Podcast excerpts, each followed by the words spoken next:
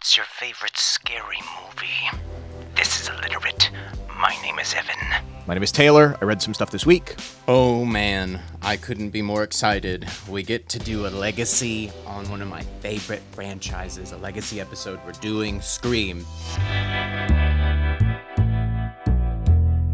The new Scream, if you haven't heard, has debuted in theaters. It took number one from Spider Man. And so we thought, why not? Let's dive into the backbone of this franchise. Let's get into the real world inspiration for this thing. And oh. I want to know more about Kevin Williamson. This is, as I said, this is one of my favorite franchises. I, you know, I've grown up with this franchise. I'm always dear to. I know it very well. I rewatched the back half of the franchise to go into the new one in theaters. I'm primed. I'm ready to go. Taylor, this is all new to you. Evan has a leg up on me this week because I know nothing, knew nothing. I, I learned a lot. And so we are going to go into what the heck happened with this and why. What the heck is Scream?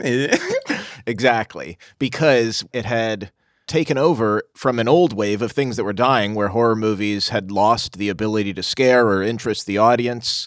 There was this golden age of slashers that Evan is talking about. So this the back into the 70s through the 80s we got all the gold and halloween was 78 and then inspired we got we got jason not long after in 80 and friday the 13th well, didn't really emerge as the killer to the second one but uh, oh i don't want to get murdered hold on don't answer the phone uh, uh, you know then we get we get wes craven's um, nightmare on elm street right in the same time and these spawn sequel after sequel you get Yeah. numerous untold copycats of these things they are it becomes a, a, a revolving wheel of these types of movies through the 80s. Halloween comes back and puts out a bunch of sequels. It's the time for horror. But by the time we get into the 90s, it starts to run out of steam where the audiences have seen it all. They've seen this. Yeah. They under they're they are clever and up to speed to your tricks and they are not impressed. So by the time we get to the 90s, horror has running out of gas. tired. yeah. So we're going to talk about how Scream got that way to where it appeals to the nostalgia of that, but also to a younger audience who doesn't know or care about it anymore, and then get to what's happening in 2022. Wh- Why is this one coming out now, decades and decades later? It's been a decade. It has been Since- a yeah. full decade since the last one, since Scream 4. I was in high school. I skipped school to go see it with my buddies. I think it was skiing or skip day. It just happened to time out that way. So it's been a I've lived a whole decade since the last time I saw I think it's only one of them I saw in the theater. right. um, but it's the it's been a decade since I've seen one of these things and man, it was definitely interesting to be back in Woodsboro after this after this long. yeah. So is it, you know, it kind of remind I told Evan it sort of reminded me of like talking about Shrek. It's like is it doing the same thing Mm-hmm. Shrek is doing and jumping the shark and just is it itself running out of gas after what it was what can it be to, yeah. now? You know, it's been Yeah. you know the trilogy was done by 2000, then the fourth one didn't come out to 2011. Yeah. You know, the motions of this thing, the trilogy. What can it say past the trilogy? Then we Yeah. had the fourth sequel. Now we have another one. Are, are, is this going to spawn a new era for this franchise? What what will it look like? We shall see. I will bring us, though, all the way back to before we even get to what they did right. We got to start to understand how we even got to losing an audience in the first place. Right. Way, way back, I went to the beginning of the hmm. slasher genre, even before cinema. There was a playhouse in Paris, a theater called the Grand Guignol, or I don't know how to say it. I have a horrible French accent, but Forgive uh, us, please. There'll be there'll be links in the show notes to all this stuff, but it was late 1800s, known for these plays, gory special effects, just really shocking, not not My super kinda joint. Yeah, exactly. Um, You would have caught me. You would have caught me there. The late 1800s. Yeah. I'm there. Uh, not not supernatural, more naturalistic.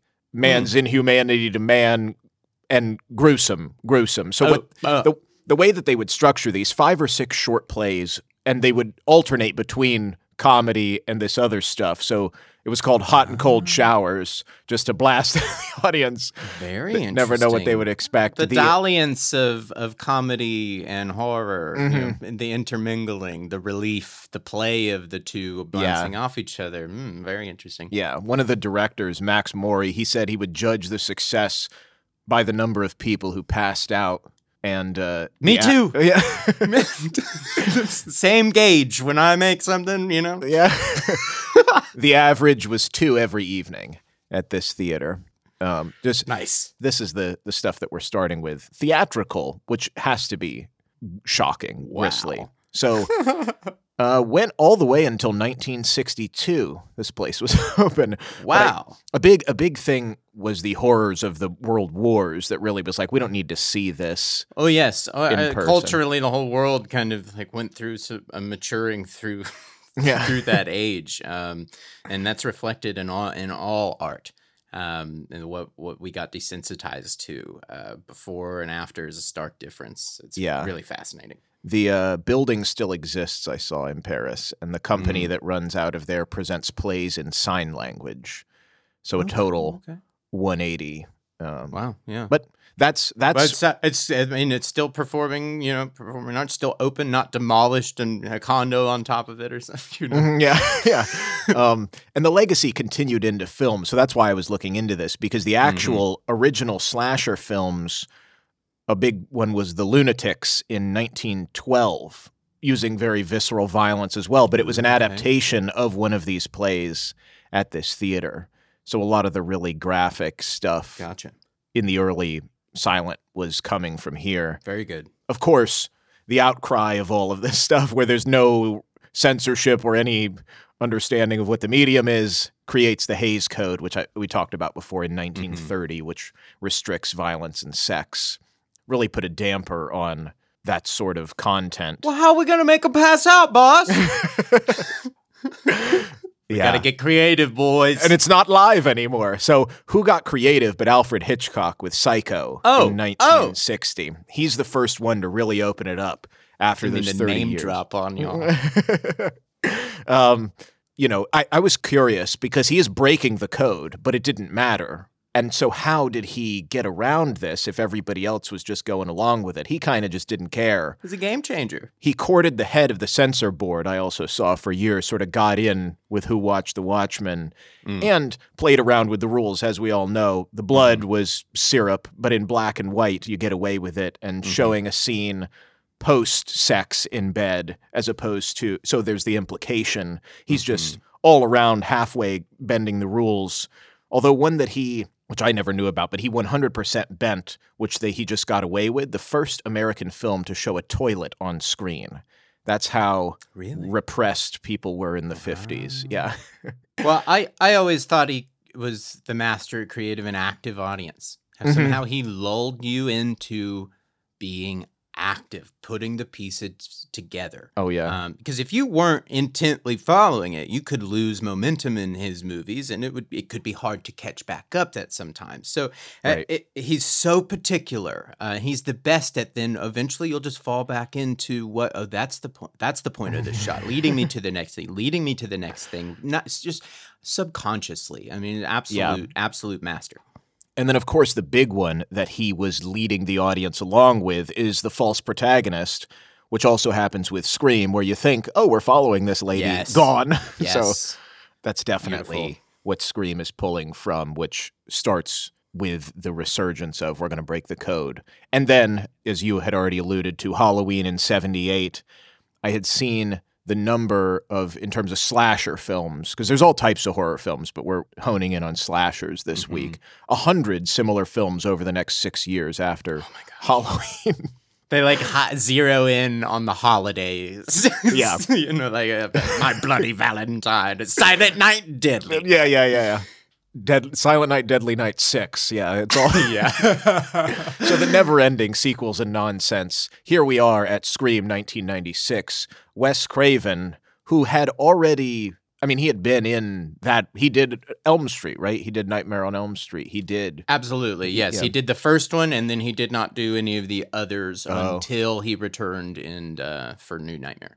So what? It, so New Nightmare. This was new to me as well, but he's sort of ready to sub, to subvert the genre. Dude, I'm I'm so I'm beaming right here that I get to talk about New Nightmare because that's it's a movie that I think if you're not like a horror fan, you totally don't know this movie really exists. So it is the return of Wes Craven to the Nightmare on Elm Street franchise. Uh-huh. This is, I think it comes out 90, Four. 94. So Yeah. this is, they're starting prep for Scream as this is going out the door. So this is Mm-hmm. how meta that the 90s is getting.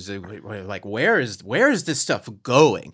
New Nightmare takes place in the real world. It, it's one of the first to get so meta. It, it brings uh, Heather Langenkamp, the main actress from the first Nightmare on Elm Street film, and she plays herself in a fictionalized version of her life, being the star of this franchise that now is supposed to be finished, except it's not finished.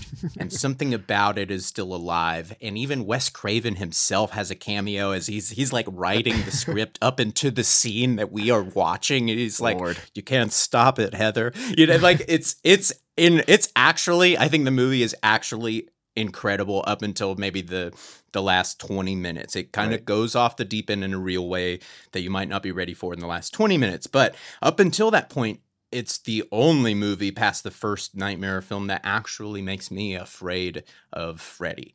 Because Um, that's what's so fascinating to me. It sounds like it's not a spoof; it's played straight, right? It's It- so straight. which yes. is which is bizarre, yeah. But still, it shows Wes Craven is ready to mess around with the horror genre and make a point of, Lord, this stuff is never ending. What are we going to do different here? Yeah, you have me to break least, free. yeah. You have to break the rules. You have to recontextualize this thing to bring it into a new era to make it fresh. Audiences are keen to what has been going on in this genre. You have to break free of it. How? Their first answer was like, bring Freddy into the real world. Let's have him terrorize the actors. For she plays herself. You know, Yeah, it's bizarre.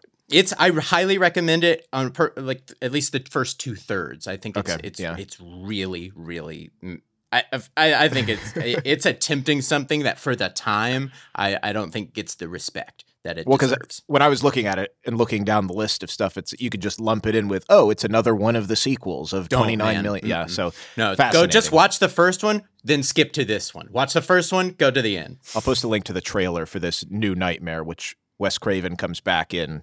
The trailer is fun too. It looks like a document, like strange. It's so strange. fun. It's so Um, fun. Yeah. So what Scream then is doing is also in a similar vein, satirizing the cliches of the slasher genre, and the characters are also aware of real world horror films, Yes. and they're openly discussing it. So it, it falls right in line.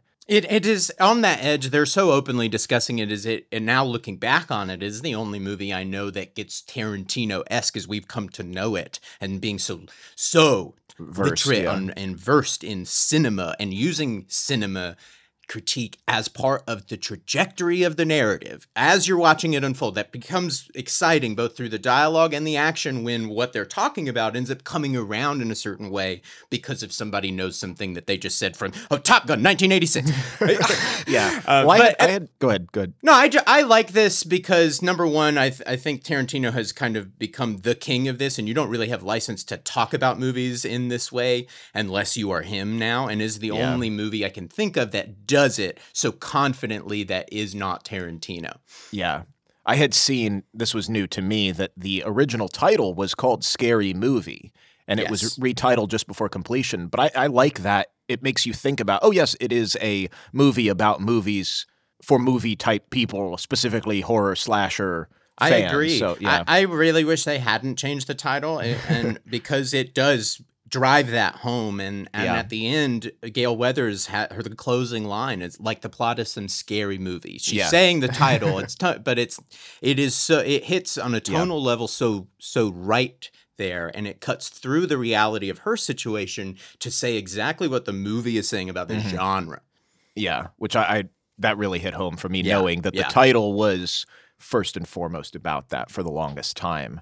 But Wes Craven, even though he had done all these other things, he was not the arbiter creator of the content. This comes from this other guy that you mentioned, Kevin Williamson. Yes.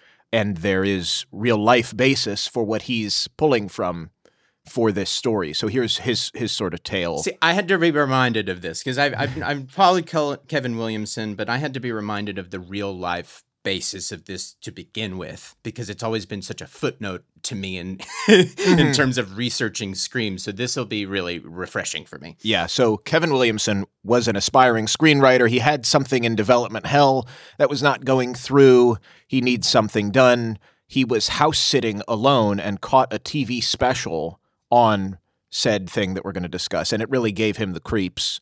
Mm. There was an open window in the house. He realized as he was walking around, and Oh, he I'm vulnerable. yeah. Good lord. So he immediately calls a friend and they're on the phone and they discuss horror movies and sort of laugh it off like, "Oh, this is you're you're you're you know, this whole thing is silly." Yeah. What, you know, turn it into laugh. So this the basis, the TV special that he was watching was on this serial killer, the Gainesville Ripper from Gainesville, Florida, Daniel Rolling. He murdered 5 students in Florida in August of 1990. Hmm. And uh, this was over the course of four days. So it was a Gosh. it was a spectacle. He had confessed to killing eight people total and was executed in 2006. But the manner in which he was doing this, mostly college students, he had entered their apartments by prying open sliding doors, going through side entrances, and also stabbing them repeatedly. I won't get into all the details, Sure. but it's it's rather heinous and there was media tension as this was happening because it's reports are coming in and students are being aware and people are taking different walks to class and it was just a whole mess. They ended up finding him in jail because he was he had robbed a different place a month later and then connected him to three other murders in Louisiana and he pled guilty before the trial went underway. So they didn't even have to go through with anything. But that that was the thing that he saw so you could see and then how his reaction to it, oh, I'm going to call my friend, talk on the phone, talking about horror movies and how this all right. seems so cliche. So he goes all in on it. Or you're talking about like a creepy story Yeah, going in as somebody's like watching something getting creeped out. yeah, yeah, exactly. So he, he then is in dire straits financially, had a treatment for it where there's a girl who's taunted over the phone by a killer and gets attacked. He developed the full script and outlines for two sequels Mm. in a few days, I think it was, Yeah. because because of his financial needs, gives it to his agent. There's lots of bidding. It is what people are looking for Yeah. and Wes Craven says, "Count me in," or they they went to him. You know, they they had it was a whole process, but eventually he gets on it. Yeah. The The big thing, as we had said, how are they making this new? How are they not just rehashing? Is the casting of known actors, Mm. which I hadn't realized before was a big piece of it, because Mhm. it usually got relegated to the B stars or unknown people, and it's a quick Yeah, cash grab. Usually were platforms for people, and it was you know if it failed, it, you know, oh well, you know, no big mark on anybody. You know, it was a new, you know, so yeah, this was trying to pull people out of TV. And so this I, I had seen that which maybe this is apocryphal but it was on multiple sources but i couldn't find the Mhm. original source that drew barrymore approached on her own she had Yeah. read it and and volunteered essentially and was signed on as the lead role which is bizarre but that really got the production her name and and legitimized it and Yes. got the audience on board and eventually in the actual thing of course she decided to play a smaller role and that's the psycho angle that they pulled yes, which I heard was coming. also at her behest. Um, Right, right, She yeah. decided she wanted to make sure that there was this strong parallel to Psycho. That if if she took that role, audiences would be totally flabbergasted that she wasn't in the rest of the film, and then there, you could not divorce the DNA of Psycho away from it. Yeah, so that was really the the big thing in terms of the casting and getting people that everybody knew that were big names. I think she has talked about this very recently in, in promotion for the new movie on her talk show um, Oh, about okay. that exact thing about d- deciding that she wanted to actually switch roles at the last minute. Yeah, so she it's interesting that she was the because who knows if this would have been anything without Drew Barrymore, you know? who, who would have thought? I hope it's the other way. She didn't believe in it. She was like losing faith in the project. She's like, "Get me out of this. What's the smallest role? I'm out in ten minutes. I'm out. I'm out on page ten. All right, boys. Sign- Yeah. you know. I got places to be. No, Yeah. I don't. I think she. I think she was fully aware. Uh, her and Wes were fully Yeah. aware of exactly what it meant putting her in that role. and what they were doing. Yeah. So, but as we talk about often, for some reason, even though people have these ideas and things are going along, skepticism reigns and they need proof that what they're doing is working. So the dailies coming in were not good. The mask is not scary, allegedly. So Wes Well, Craven and the, and they- the there's a whole yeah. debacle with the mask, even in, in that. Uh, number Yeah. one, the design of the whole costume went through a, an arduous process, and they couldn't decide on the mask. They hired a company to copy a mask. They hired KNB Effects to copy a mask that they saw in a Halloween store. They just tried to exaggerate a couple features, but lo and behold, it turned out to be basically exactly the same, and the company sued them. So this is before the movie even gets to come out. So in the midst of all of this, they decide let's go ahead and just buy the rights for the mask. Let's li- or let's license the rights Yeah, to yeah, the yeah. mask and reshoot. In the close-ups, you can see the original mask, and they use that henceforth. That is the mask that we all Right. know. So in things that they couldn't reshoot, say with like Drew Barrymore at the beginning in long shots where they're together, you Uh-huh. can catch the other mask. It's all over the movie, and that's how similar it is. Yeah. So it ended up being, like you said, Fun World, Yeah. a costume supply company that if you go on Amazon and type in Ghostface mask, they're the ones that are selling it. I loved they- I loved their mask because it smelled like vanilla. It had a parti- it had a particular smell to it, and so I, it's just like accompanied my Well, strange. Halloween like costume. Because I definitely went as Ghostface as a little co- as a Yeah, yeah. child, which was totally inappropriate. But I definitely I like I remember very very acutely the sweet smell of the rubber of the mask, uh, Yeah. vanilla, and so that just smells like Halloween to me. And candy, of course. Yes, Yeah, yes, yes. You're probably hopped It smells like candy. Yeah, oh for sure. but with the- the mask not being, as you're saying, it's it's all over the place. Now it's the iconic thing. But Wes Craven and the editor Patrick Lussier edited the opening 13 minutes as much as they could Mm-hmm. to show how it might be because they were thinking of dropping him, Wes Craven, and then Oh he, he was able to continue as the director because This guy's lost it. yeah. but you got to prove it, you know. It's, yeah, I, I, yeah. I- and look at that. again I mean, the movie, in so much after the fact, is sold on the master of horror having a referendum on this on the genre, Yeah. and even in the middle of the process, the studio has almost no faith in him. it's Yeah. pretty bizarre. But that's that's show business, I guess. Yeah. That's show business, baby. creative work at least yeah so the release then december 20th 1996 bizarre again critical christmas time what are you doing this is family friendly Breaking the rules, baby. good tidings but the producer argued that it was favorable because teens and horror fans have nothing to watch while their parents are telling them to go to whatever Go to the rom com or like Yeah. the dog movie. yeah, yeah. And they're like, no. So it did okay the first weekend and then just steadily rose in ticket sales and was shown in theaters for almost eight months after release. That parallels exactly what happened with Halloween. Halloween started in a little in one town and got to the next town and eventually became this phenomenon. Opened as this little nothing movie and went up. When usually you have this big opening and you go down. It's rare that you you debut and you slowly creep up and then you like stay on screens. Uh huh. Yeah. That nobody does that. Nobody does because- that. Yeah. Yeah. So this was the highest grossing slasher until 2018's Halloween. And Wow. Wow. it is the it is the highest adjusted for inflation. Wow, that's my list right there. just for that old inflation. I mean, I still like Halloween's up there, but I just I always Yeah. adjust for inflation. Everything else is propaganda. It's wild that the crit- the, the the critique, the satire, the message on slasher films is the highest grossing slasher film. but in spite of all the praise and accolades mired in controversy, specifically real world coming into the fore because hmm. this is moral panic time, early 90s.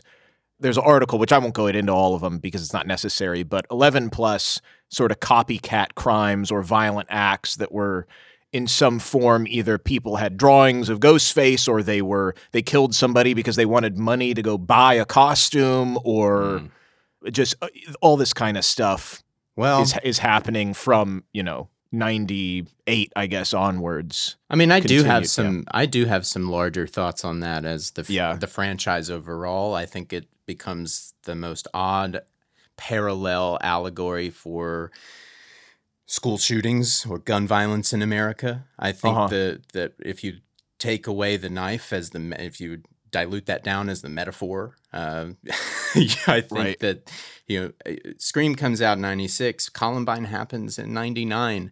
It the two killers. That's it's the, the coincidences are are beyond the pale.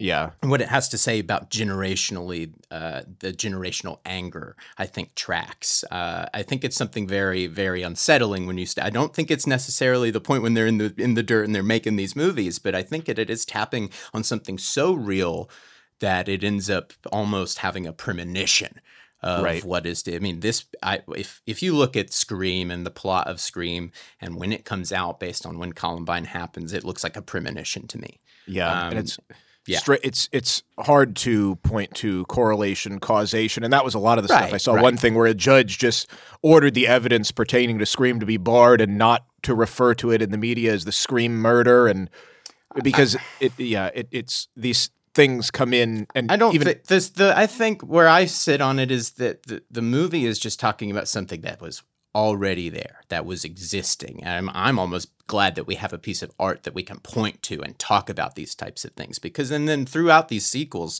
they talk about these different talking points. But Billy Loomis's mother is the killer in the second movie. That is that happens in the midst of uh, of Columbine's thinking like, are the pa- parents to blame? Where the narrative went that direction is so ridiculous. Uh, th- this this is talking about those types of things. Uh, who is responsible for when something like this happens? It it when it, it's a heightened you know cinema version of a shooting to me. The the the the slasher contextualizing something like this that feels Right. so real. Yeah. Rounding that out, May of 99, the U.S. Senate Commerce Committee, after Columbine was held, they held a hearing regarding specifically Hollywood and movies. The opening scene of the first Scream was shown to them. There you go. I was To- just talking because I, you know, I'm I'm connected to the material and the thematics. I've made a school shooting film, you know, like Yeah, I, yeah. and there you go. I didn't even There know you that, go. so. Yeah. That brings us to the last section. Here we are in the final part of this timeline. Why now? Because from the original Scream comes this distinct era of post Scream horror films. Some of them already written by Kevin Williamson, so I know what you did last summer. he also wrote, but these sort of ones I didn't are even know that, dude. Really? Yeah, yeah, I'm gonna yeah. go watch it. Because I was like thinking about that this week of being like, oh yeah, that was the one that tried to do Scream, you know, like Yeah. to rip on, and I'm just like, that's Kevin Williamson, no way. And and it's fun, it's funny too because he also got brought in to help uh, do the reboot of Halloween at the same time. Halloween Oh, really? Hmm. H2O comes out in 1998. They bring him in to help figure out what that story is going to be. I don't think he ends up with. Uh, I think he ends up with an executive producer credit, maybe. Uh-huh. But that was the original idea. Is they wanted to take him directly off of the, his work in Scream and say, "Yeah, let no, what's your Halloween movie like?" They were bringing back Carpenter and Jamie Yeah. Lee, and that's how everything was. That was what it was supposed to be when it got Yeah. going. so Urban Legend came out as well, and then of course Yes, Scary- yes, scary- yeah. yes. That's that's mm, back in my childhood. and then Scary Movie in 2000, which is literally the it's the complete other way. Now we've hit full on parody. Yes, of the those parody types of, of the films. of the satire, the- and I and I'm using satire because people throw around again, and we were talking about this recently. Satire with Don't Look and, Up. Yeah, and I'm I Scream is not funny. Mhm. There's like there's nothing funny about this movie, so I do not understand articles like on their face talking about like Scream's hilarious. I'm like I don't think you've seen the movie because I just rewatched it in the fall and I watched it with somebody who I don't think had ever seen it. They were doing their own research on it, and he went into it thinking this is supposed to be funny, right?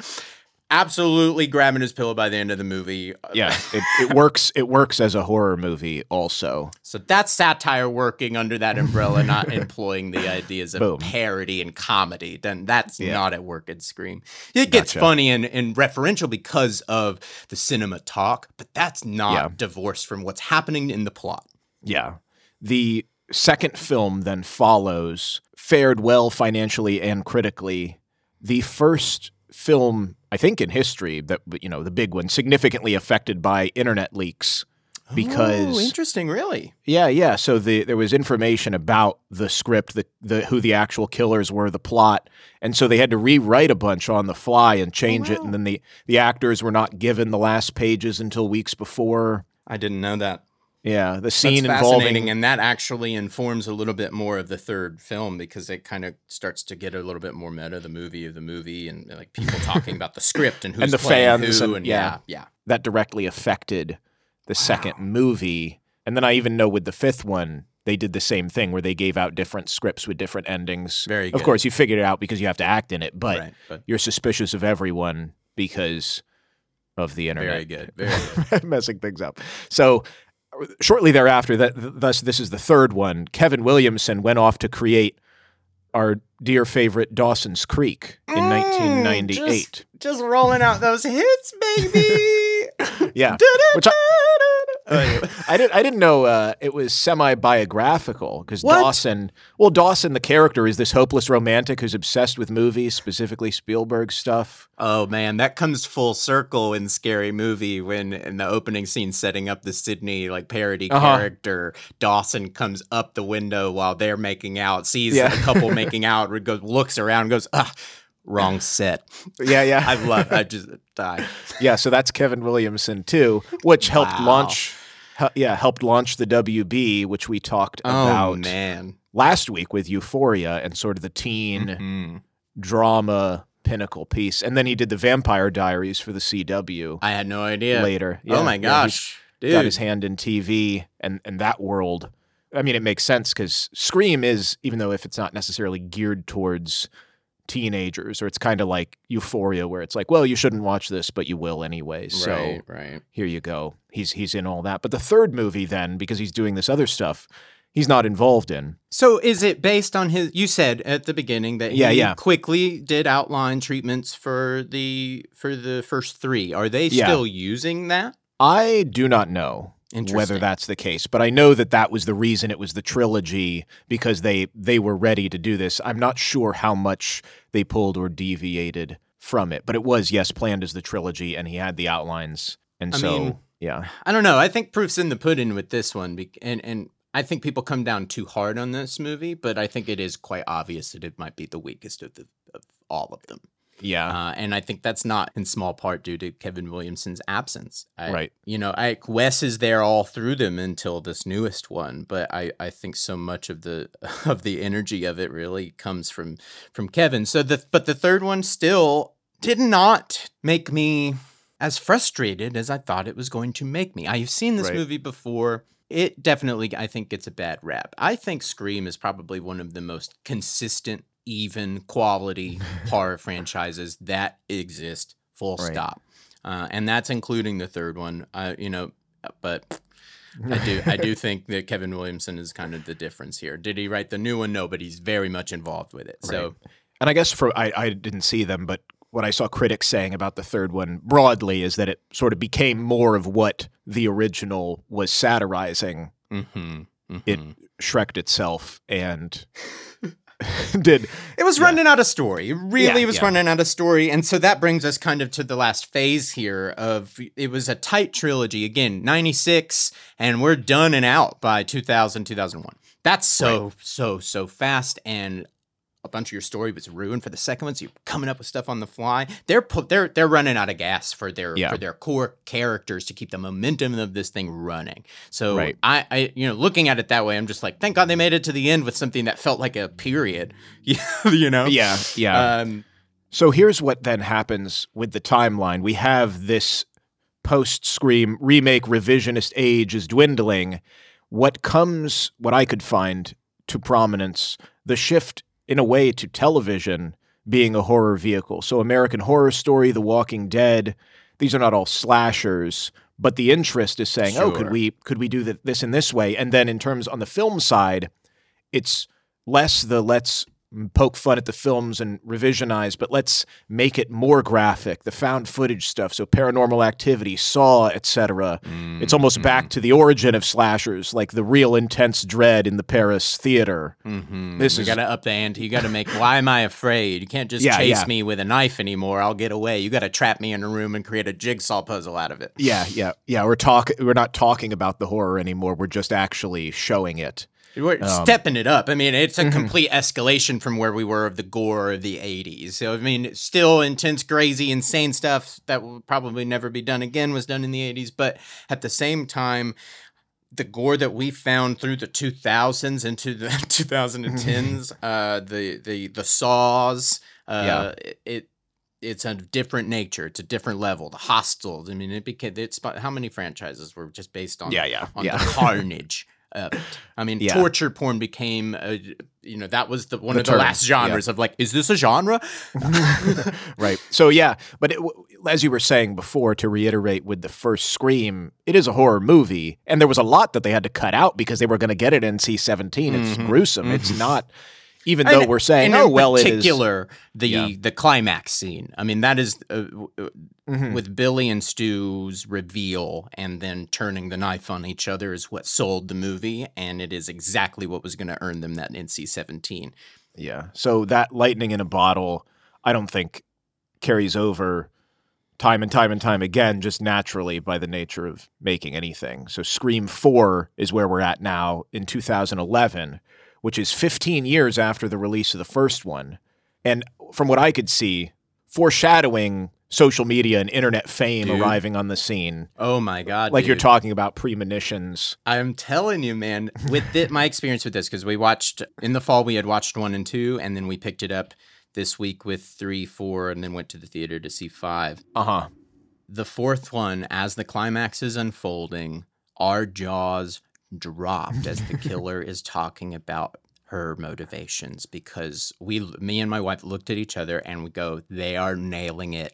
Wes is nailing it. Kevin is nailing it. Premonition. If you have been unnerved by everything that's been going on on you know Instagram, social media, the election, uh, just all of it, just all the craziness we're in the milk of, just go listen to the, go look at the climax of Scream Four Right. because they put a nail on the head of exactly where the mentality of the generation was going. It was so ahead of its time. I remember going to the theater so clearly, skipping school. I didn't not like the movie, but I was a little underwhelmed, and I definitely didn't get it and wasn't didn't understand it, and I didn't Yeah. return to it because I went was it was uh, maybe un- slightly underwhelming. Returning to it this week fully validated it. It's a premonition of the the, the fame, and uh, it almost is Yeah. a premonition of this next phase of like how do I te- how do we become these characters that we don't want to let go of, you know? right. Uh, So, it yeah. starts barking up that tree that then the fifth one really takes off with. So with all of that, as you're saying, you saw it maybe underwhelmed because who knows It was ahead of its time, dude. Because So- I watch it now and it's it it just oh it aged so well.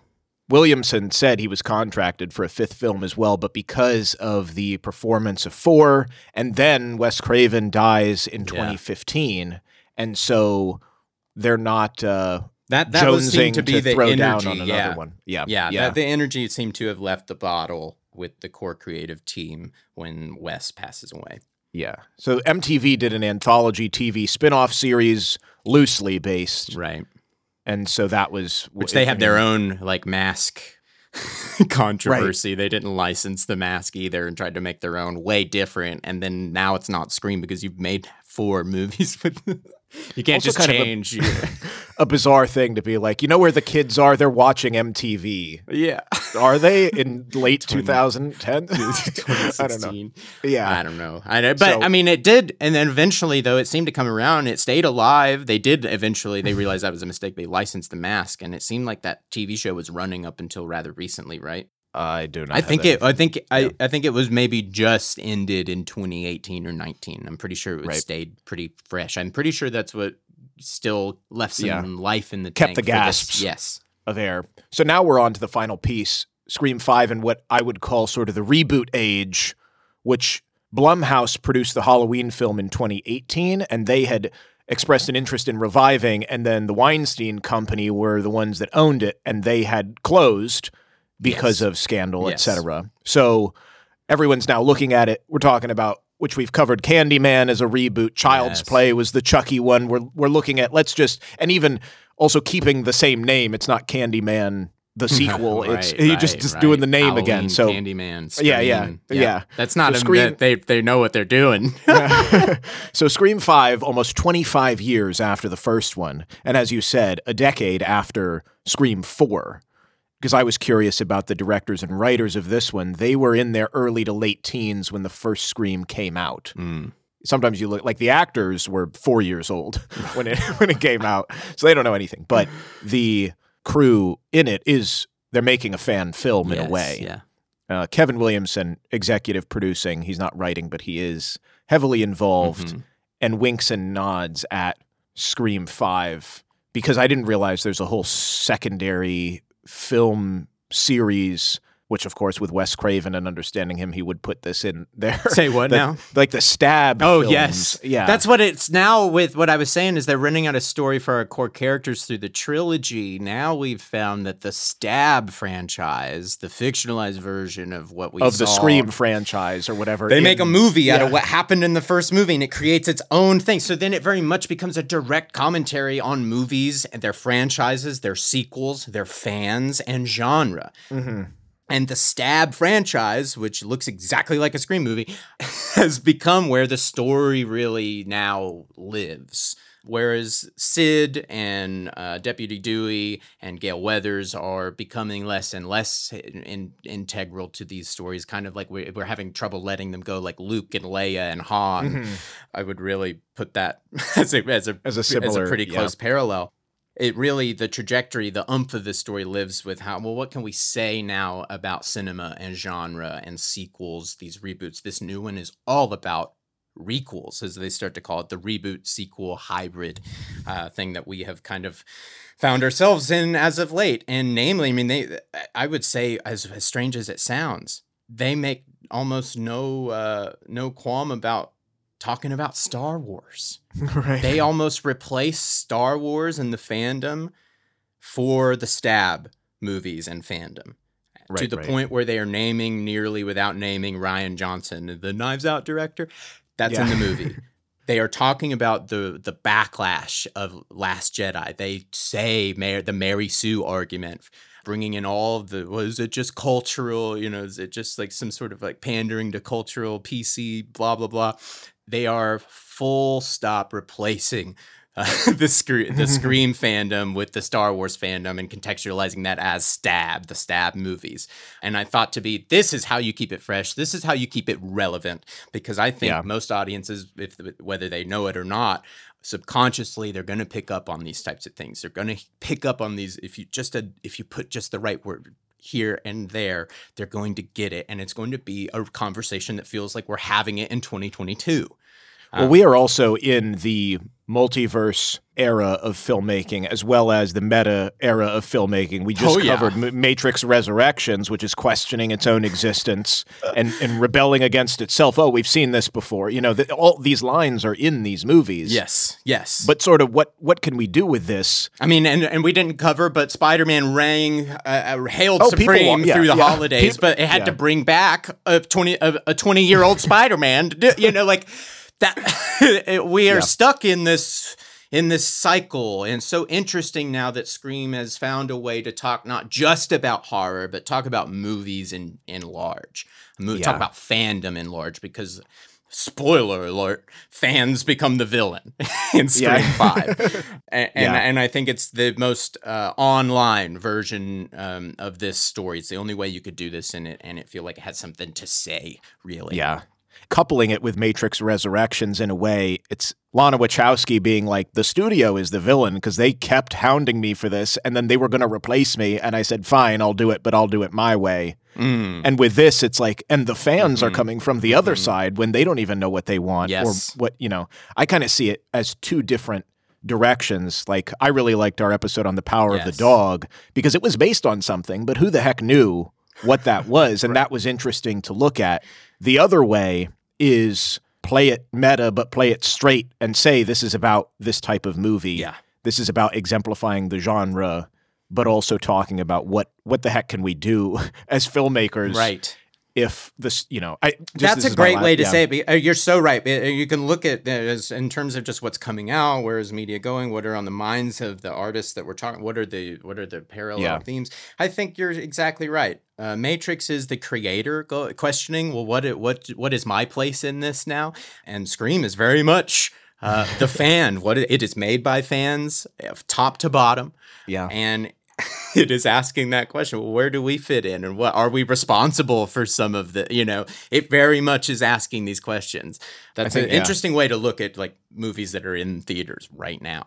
yeah. Well, it's like taking a scream illusion. The call is coming from inside the house. Hmm. The filmmakers are saying, "What what can we do with this? How how do we? Mm-hmm, Yeah, you have, how do La- you have Lana over there going like, "I created this, and now I don't know what what they want it to be anymore." And then Scream is on the other side, almost as a replacement for for Star Wars, going like, well, "Are fans driving it now, and what can that be and mean?" If you're not if you're not going to let us do something original, yeah.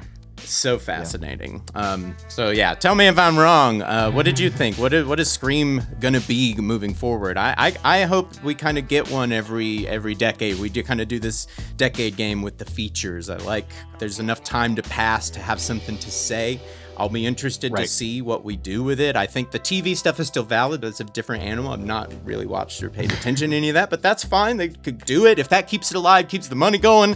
Fine, but I would I Yeah. would let the movie engagements go for a while, ride this success, and then wait till you have, lay back until Ghostface has got something to say. Yeah. Do you like this or not? Send us any questions, comments, curse words to illiterate pod on Instagram at illiterate pod. no, no threats, please. Uh, but yeah, what do you think of slasher films? And as always, any suggestions? We got some recently for doing Lord of the Rings, so we will try. Hopefully, there's supposed to be a show coming out. Oh, yes, but if it doesn't come out soon, we're going to do it anyway. It's on it's on the list, so get in contact with us. yeah, let us know what else you want to see or hear, and uh, we'll catch you next week.